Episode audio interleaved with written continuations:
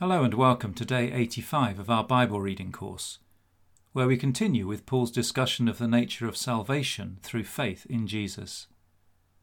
Today's passage is Romans chapter 6, verses 1 to 14, and then chapter 7, verse 7 to the end of chapter 8. Let's pray. Sovereign Lord, all over the world people are singing your praises right now. All over the world they are praying to you and serving you. And all over the world they are reading the Scriptures and listening for your voice. I join them now and ask that you would speak. In Jesus' name. Amen. What shall we say then? Shall we go on sinning so that grace may increase? By no means. We are those who have died to sin. How can we live in it any longer? Or don't you know that all of us who were baptized into Christ Jesus were baptized into his death?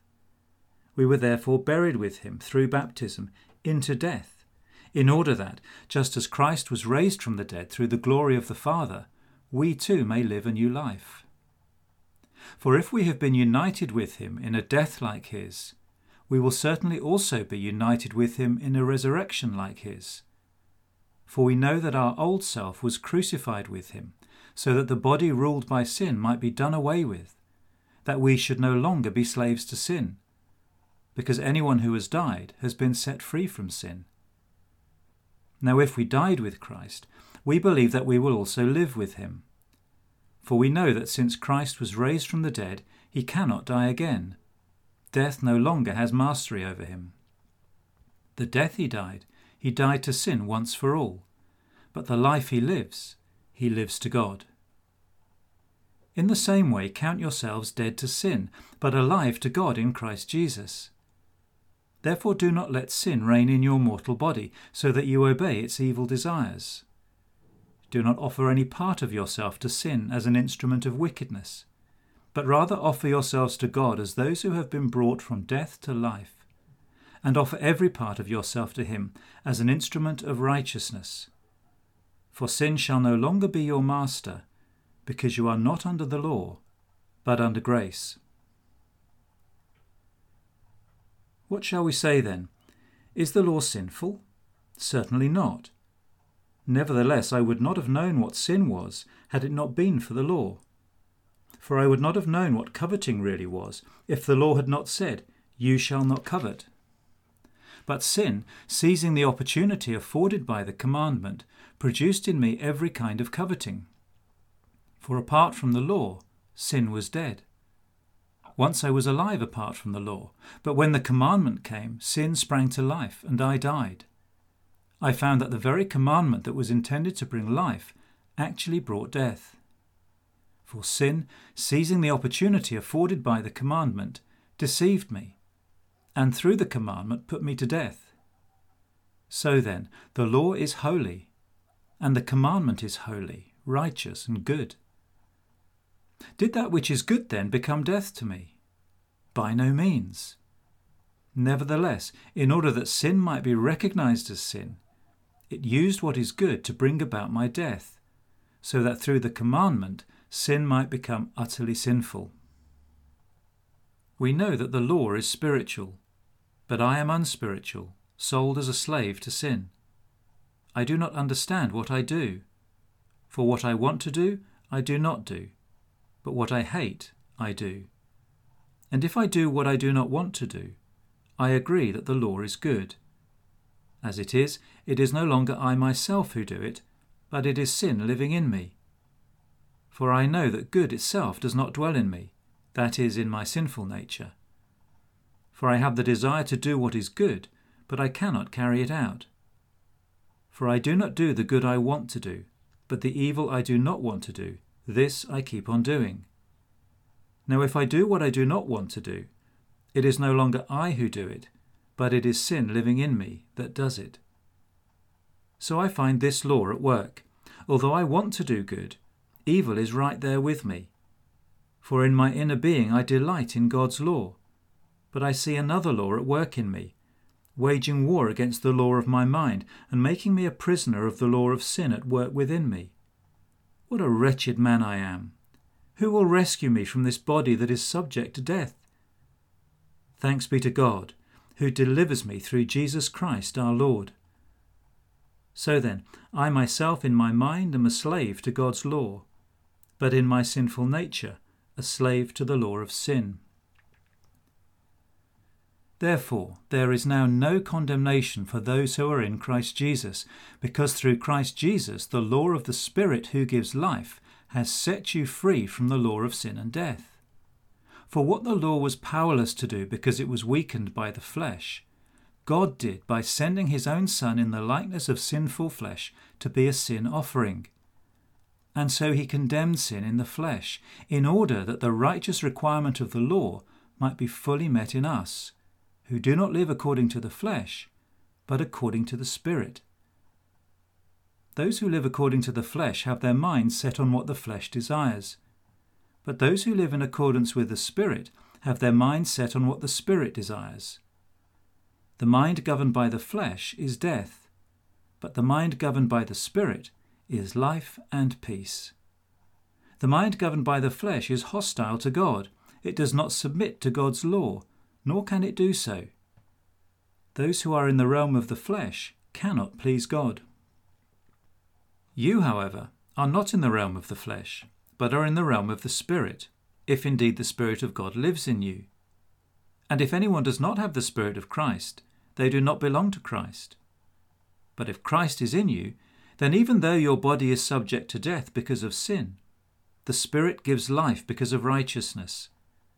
And if the Spirit of Him who raised Jesus from the dead is living in you, He who raised Christ from the dead will also give life to your mortal bodies, because of His Spirit who lives in you. Therefore, brothers and sisters, we have an obligation, but it is not to the flesh to live according to it. For if you live according to the flesh, you will die. But if by the Spirit you put to death the misdeeds of the body, you will live. For those who are led by the Spirit of God are the children of God. The Spirit you receive does not make you slaves, so that you live in fear again. Rather, the Spirit you received brought about your adoption to sonship. And by him we cry, Abba, Father. The Spirit Himself testifies with our spirit that we are God's children. Now, if we are children, then we are heirs, heirs of God, and co heirs with Christ, if indeed we share in His sufferings, in order that we may also share in His glory. I consider that our present sufferings are not worth comparing with the glory that will be revealed in us for the creation waits in eager expectation for the children of God to be revealed. For the creation was subjected to frustration, not by its own choice, but by the will of the one who subjected it, in hope that the creation itself will be liberated from its bondage to decay, and brought into the freedom and glory of the children of God. We know that the whole creation has been groaning as in the pains of childbirth right up to the present time. Not only so, but we ourselves, who have the first fruits of the Spirit, groan inwardly as we wait eagerly for our adoption to sonship, the redemption of our bodies. For in this hope we were saved. But hope that is seen is no hope at all. Who hopes for what they already have? But if we hope for what we do not yet have, we wait for it patiently. In the same way, the Spirit helps us in our weakness. We do not know what we ought to pray for, but the Spirit Himself intercedes for us through wordless groans. And He who searches our hearts knows the mind of the Spirit, because the Spirit intercedes for God's people in accordance with the will of God. And we know that in all things God works for the good of those who love Him, who have been called according to His purpose. For those God foreknew, he also predestined to be conformed to the image of his Son, that he might be the firstborn among many brothers and sisters. And those he predestined, he also called. Those he called, he also justified. Those he justified, he also glorified. What then shall we say in response to these things? If God is for us, who can be against us? He who did not spare his own Son, but gave him up for us all, how will he not also, along with him, graciously give us all things? Who will bring any charge against those whom God has chosen? It is God who justifies. Who then is the one who condemns? No one. Christ Jesus, who died, more than that, who was raised to life, is at the right hand of God and is also interceding for us. Who shall separate us from the love of Christ? Shall trouble or hardship, or persecution or famine, or nakedness or danger or sword? As it is written, For your sake we face death all day long. We are considered as sheep to be slaughtered. No, in all these things we are more than conquerors through him who loved us. For I am convinced that neither death nor life, neither angels nor demons, neither the present nor the future, nor any powers, neither height nor depth, nor anything else in all creation will be able to separate us from the love of God that is in Christ Jesus our Lord.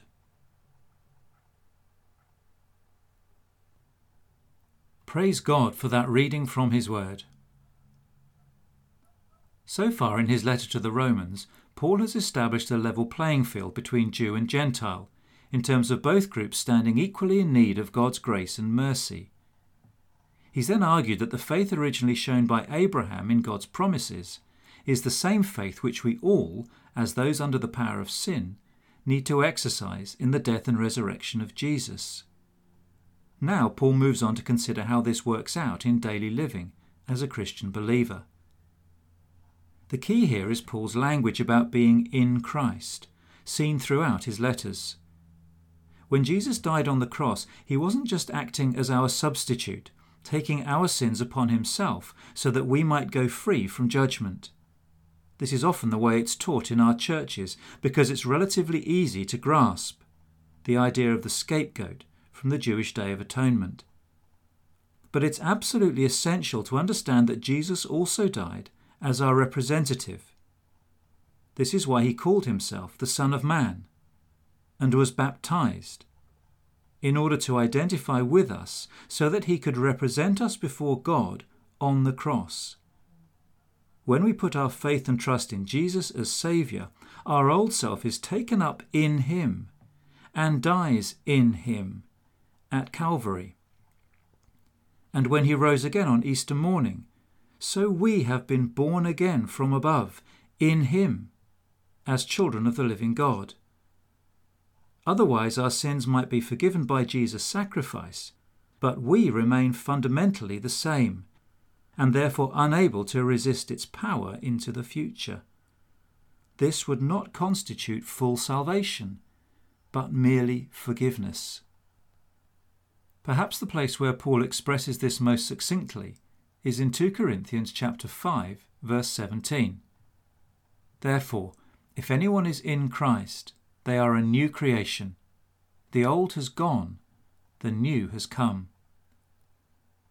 The place where we see this most vividly in the life of a believer is their baptism, as Paul describes in chapter 6. Baptism symbolizes both the washing clean from our sins, but also the dying of the old self and rising again of the new. It's the whole movement that happens as the person goes down into the pool, their burial, and comes up again from the water, their resurrection. Otherwise, we might just as well pour water on their head to symbolize the removal of sin. Through dying with Christ, Paul continues, the believer is set free from the inability to resist sin, and therefore become an instrument in its service, and is now called to commit themselves unreservedly to the service of God. Sin itself, of course, has not ceased to exist, but we are now able to resist it. A, because we have a new self in Christ, and B, because that new self is not only born of the Holy Spirit, but is fueled by his presence and power within us, which is greater than the power of sin. As children of God who address him as Abba, Father, we rejoice not only that if God is for us, who can be against us? but also that nothing in all creation is able to separate us from the love of God that is in Christ Jesus. This is the glorious gospel that Paul proclaims. How familiar am I with what has just been outlined from these wonderful chapters in Romans? How easy is it to grasp the truth about being in Christ, the death of the old self, and the life of the new? Like some of the other great teachings of our faith, such as the Trinity or the nature of Jesus as fully divine and yet fully human, they can be both challenging and yet wonderfully expansive. Perhaps I can spend some time today exploring these things in my heart and mind, with a sense of awe and wonder at what Paul elsewhere describes as deep mysteries that God has now revealed to his people. Otherwise, there are so many inspiring, uplifting, and encouraging verses in these chapters. Do I have any favourites? Or have any jumped out at me today that seem especially meaningful or relevant?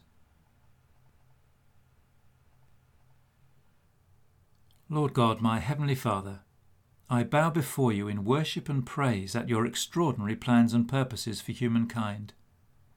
Thank you for the sacrifice of Jesus upon the cross and all that was achieved there for those who put their trust in you, including me.